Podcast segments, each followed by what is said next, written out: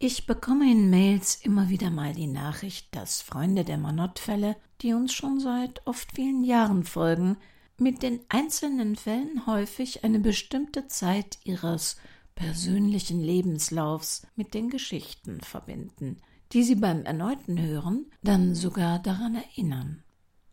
Ereignisse wie eine komplizierte Schwangerschaft, eine neue Liebe, eine Erkrankung, ein schöner Urlaub, ein Umzug oder ein verregneter Sommer.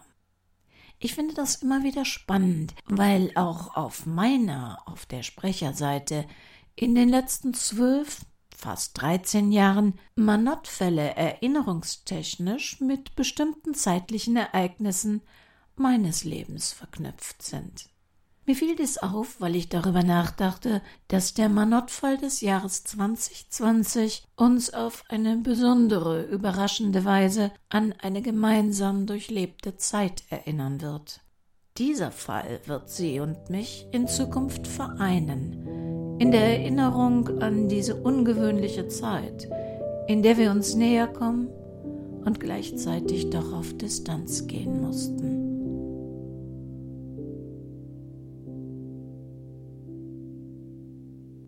Abgeschrieben. Ein Kriminalroman von Henrietta Pazzo in mehreren Episoden. Eine Produktion des Krimikiosk Verlages Petra Weber in Köln. Sprecherinnen Lydia Zimmermann und Petra Weber. Sie hören Episode 6. Sie erinnerte sich noch gut. 1954 der gute Bohnenkaffee wurde noch mit dem Melita Porzellanfilter und kochendem Wasser aufgegossen. Keine Automaten, keine Kapseln. Die gebrauchten Filtertüten hatten sie auf den Kompost geworfen. Überhaupt kam es ihr vor, als habe man früher weniger Müll im Haushalt gehabt. Tomaten, Pflaumen, Kohlrabi und Äpfel waren in braune Spitztüten gepackt. Kein Plastik, wenn einem Verfaultes untergejubelt worden war, fiel es sofort auf, weil es durch die Papiertüte suppte. Warum war das verschwunden? Warum kam das nicht zurück? Warum kamen Menschen und Dinge nicht zurück? 1954 war auch das Jahr, in dem Klaus seinen Unfall gehabt hatte. Das Motorrad war sein Ein und alles. Sie konnte sich noch gut erinnern, wie er es vor dem Aufprall immer samstags auf der Straße mit Fensterledern und Poliertuch wienerte. Die Zeit war schwer. Der Sommer 1954 schien ihr damals endlos lang. Lange stand es auf der Kippe mit Klaus. Dann konnten sie seine Beine, die Unterschenkel, nicht mehr retten. In der Zeit war die Freundschaft zwischen ihr und der Nachbarin noch enger geworden. Sie hatten sich mit Besuchen im Krankenhaus abgewechselt. Die Busfahrt war kompliziert, umständlich. Sie hatten sich gegenseitig unterstützt. Sonst war ja niemand da. Der Krieg hatte ihnen alle Familienangehörige genommen. Bei einem der Besuche, sie hatte vor der Tür gestanden, während die Schwestern Klaus Krankenbett richteten, da hatte er sie angesprochen. Es waren erfrischend belanglose Themen über das Wetter, die Tristheit der Flure, aber das Gespräch tat ihrer müden Seele gut, so unendlich gut. Mal nichts über Medikationen, Amputationen, Schmerzen, Blut, Verbände und den immer mit dem Raum schwebenden Gedanken an den Tod. Kaffee trinken, lachen, spazieren gehen.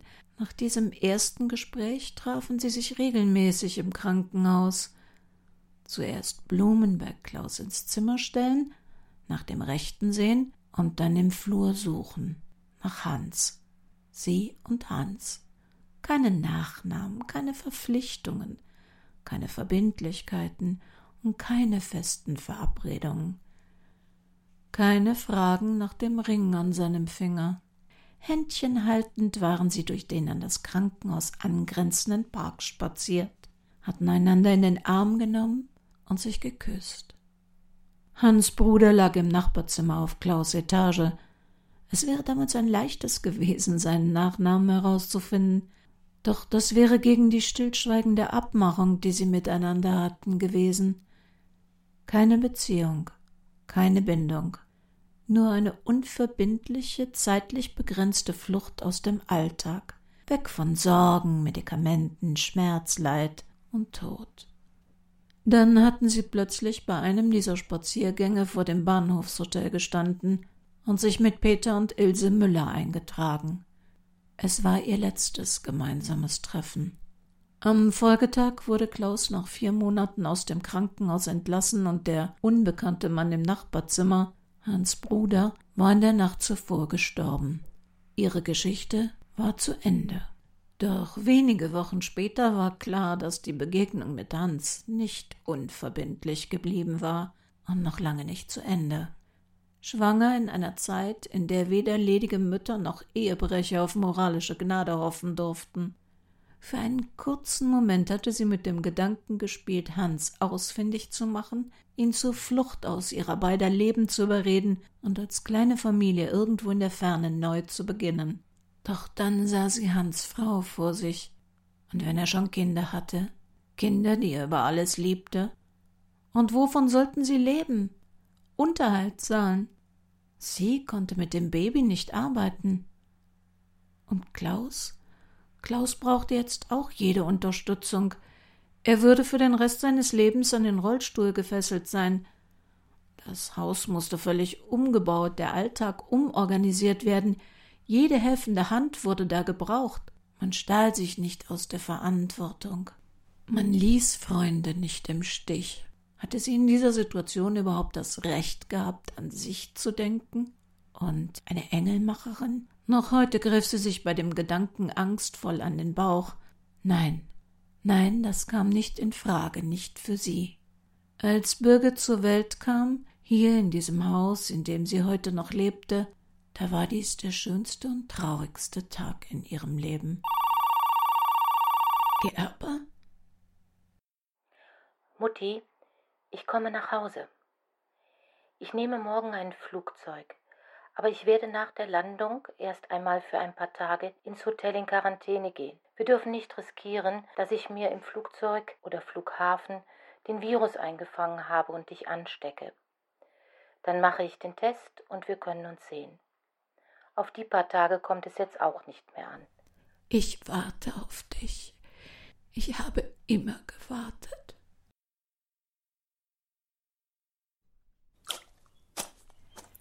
Frau Gerber hatte sie gewarnt und sie hatte ihre Baustellen-Gummistiefel mitgenommen. Doch das Ausmaß des Matsches bis hin zum Haus der Klientin hatte Barbara dann doch überrascht. Man hatte quasi den gesamten Zufahrtszugangsbereich bis zu ihrem Haus geflutet.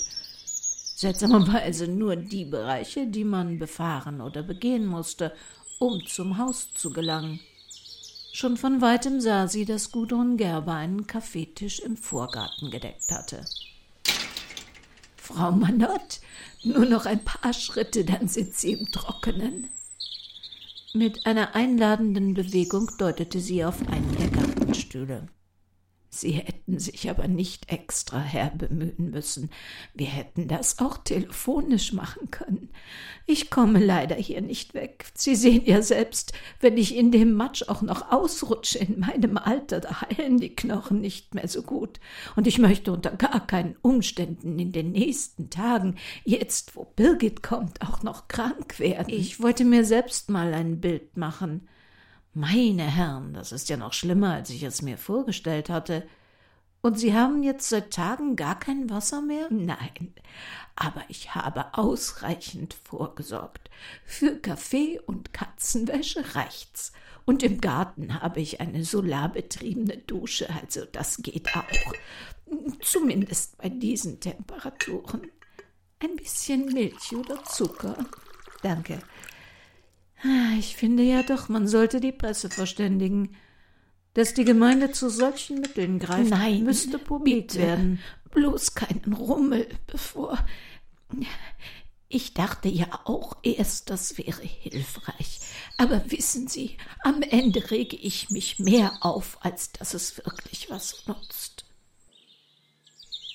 Und ich habe Sie richtig verstanden. Sie wollen also wirklich, dass wir die Sache mit Ihrer Tochter nicht weiter verfolgen. Ja, ich habe sehr lange darüber nachgedacht.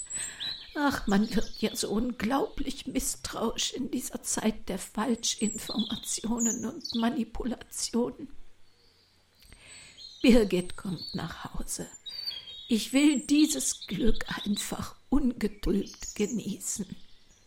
Und wenn es doch ein Fake ist, sie nicht ihre Tochter, sondern eine raffinierte Betrügerin ist, meinen Sie, dass Sie das merken würden? Ich hoffe es. Ach, das ist das falsche Wort.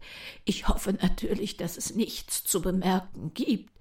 Ich hatte nicht zu glauben gewagt, sie nach all den Jahren wiederzusehen, sie vielleicht in die Arme nehmen zu können.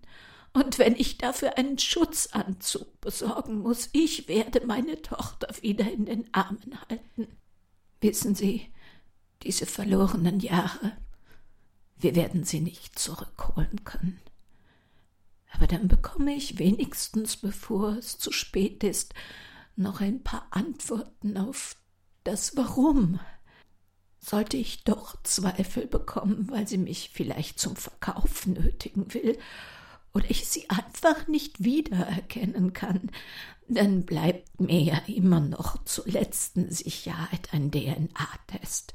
Aber das wäre wirklich das letzte Mittel, das allerletzte. Eine Polizistin hat heute bei mir angerufen. Sie wollte einen Termin, um von mir etwas für eine DNA-Bestimmung zu bekommen. Also ich habe das abgelehnt. Ich muss doch nicht. Oder kann man mich dazu zwingen? Wenn es um die Aufklärung eines Sachverhalts, einer Straftat geht, dann kann die Polizei einen richterlichen Beschluss erwirken. Aber Sie werden keiner Straftat bezichtigt, oder? Nein. Aber Sie denken, diese zweite Leiche in dem Grab auf dem jüdischen Friedhof, naja, das scheint eine junge Frau zu sein. Ah, verstehe. Normalerweise rate ich Mandanten ab, freiwillig eine DNA abzugeben, auch wenn sie unschuldig sind.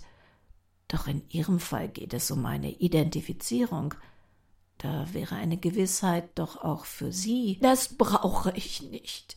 Birgit lebt ja, sie kommt nach Hause. Da kann man sich solche teuren Untersuchungen doch sparen. Birgit lebt. Sie lebt. Sie hat nicht 48 Jahre in diesem modrigen Grab gelegen. Nein, ich bin ihre Mutter. Ich, ich hätte das doch gespürt, wenn sie tot wäre. Naja, das glaubt man immer, aber Sagen Sie, damals als Birgit wegging, da verschwand doch auch ein anderes Mädchen, Cornelia Riedel. Die Conny, ja, die war mit Birgit befreundet. Wir haben das nicht gerne gesehen. Das Mädchen hatte keinen guten Einfluss. Wir? Ja, ich habe mich damals viel mit meiner Freundin, meiner Nachbarin beraten. Wissen Sie, wir waren mehr als Nachbarn, wir waren wirklich Freunde. Ich war ja alleinstehend, ohne Mann. Heute heißt das alleinerziehend mit Kind, aber zu meiner Zeit, da hieß das Flittchen mit Bastard. Da war diese Freundschaft unter Nachbarinnen eine große Stütze. Die Freundschaft der Mädchen hatte da eher etwas Unheilvolles. Conny also. Es hieß, dass sie Drogen nahm. Also ich weiß das nicht genau, aber was ich weiß, ist, dass sie trank und rauchte und und mehr Alkohol trank, als für sie gut war. Naja, und Schule. Sie trug die kürzesten Röcke der Stadt und wippte damit vor den männlichen Lehrern und Schülern herum. Sie hatte mehr Verweise als Anwesenheitsstunden, trieb sich nächtelang herum, und sie blieb auch schon mal eine Woche verschwunden. Und wehe, ihr kam einer in den Weg, oh mein Gott, die tobte und schrie. Also, wenn ihr irgendwas nicht passte, dann mochte man nicht in ihrer Nähe sein. Nein, das war kein guter Umgang, die Conny.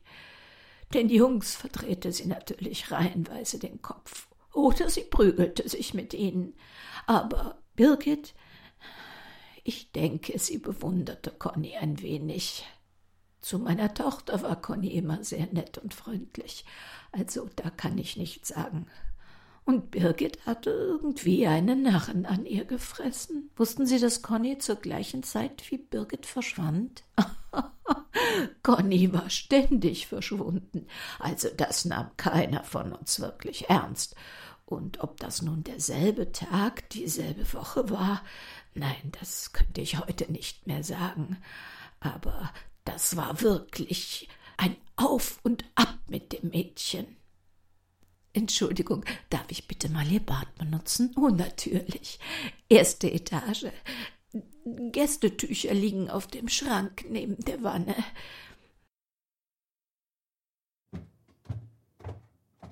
Oh, wow.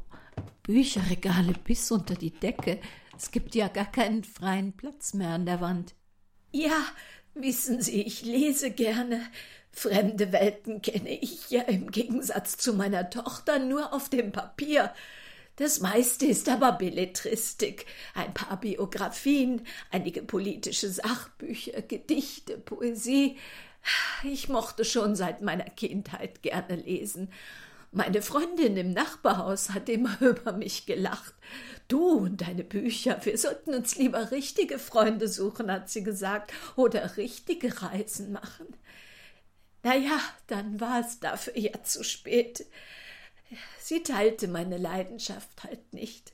Auch Klaus im Nachbarhaus nicht, aber Klaus hatte einen Unfall und nach seinem Unfall sowieso kaum noch Interesse für irgendetwas. Wissen Sie, er saß im Rollstuhl. Das belastete ihn sehr. Aber ich will Sie nicht aufhalten. Auch in der ersten Etage bedeckten Regale mit Büchern alle Wände, liebevoll gepflegt. Im Bad hüllte Barbara eine überraschend rosa Wolke ein, Duschvorhang in Rosé und eine Badezimmergarnitur in gleicher Farbe, Handtücher ebenfalls in weiß und rosa, sogar die Gästetücher. Es hatte etwas Zartes, Zerbrechliches, Liebenswertes, sich in diesem Reich fraulicher Einsamkeit zu bewegen. Was sie allerdings dann tat, war überraschend und vor allem illegal, wenn sie es verwandte. Und sie wusste auch gar nicht, warum sie es tat.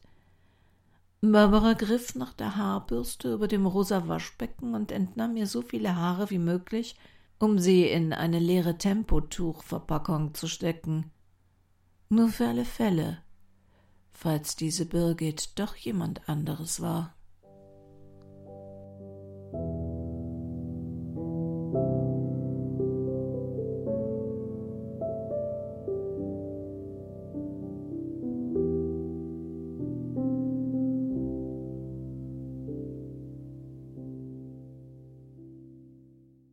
Benedikte Tersteg öffnete ihren Laden erst gegen elf Uhr. Also noch genug Zeit für Silvia, sich die Auslagen des kleinen Juwelierladens genauer anzusehen. Wunderschöner skandinavischer Schmuck. Organische Formen, klare Linien. Silvia konnte sich gar nicht satt sehen.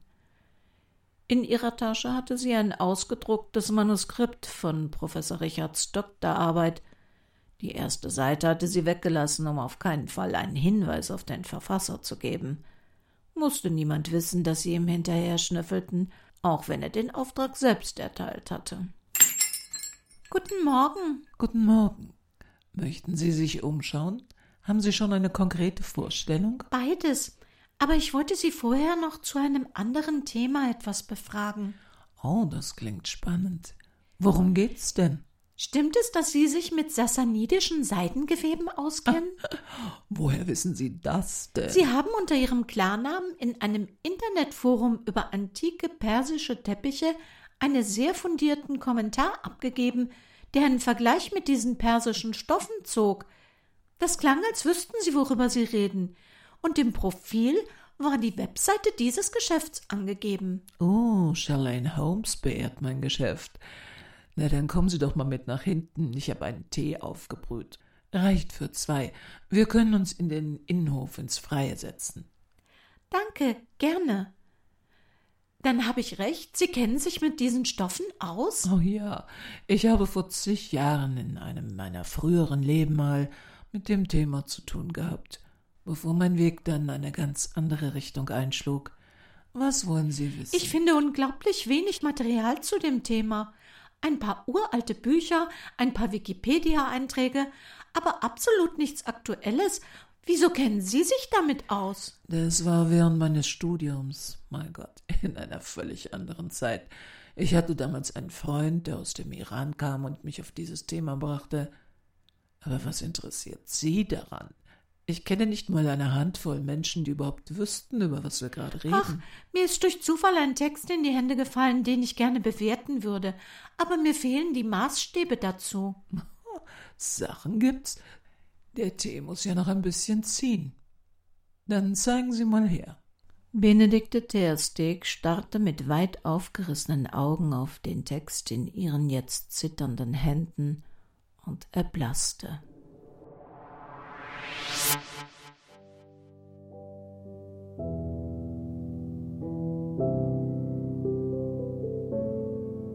Wir erfahren in der nächsten Woche, was Benedikte Teersteg an dem ihr vorliegenden Text so aufregt. Auf www.krimikiosk.de finden Sie das Impressum zu dieser Sendung und die nicht mehr online als Podcast zur Verfügung stehenden Barbara Manott-Fälle. Egal wo Sie sind und egal was Sie tun, passen Sie bitte gut auf sich auf.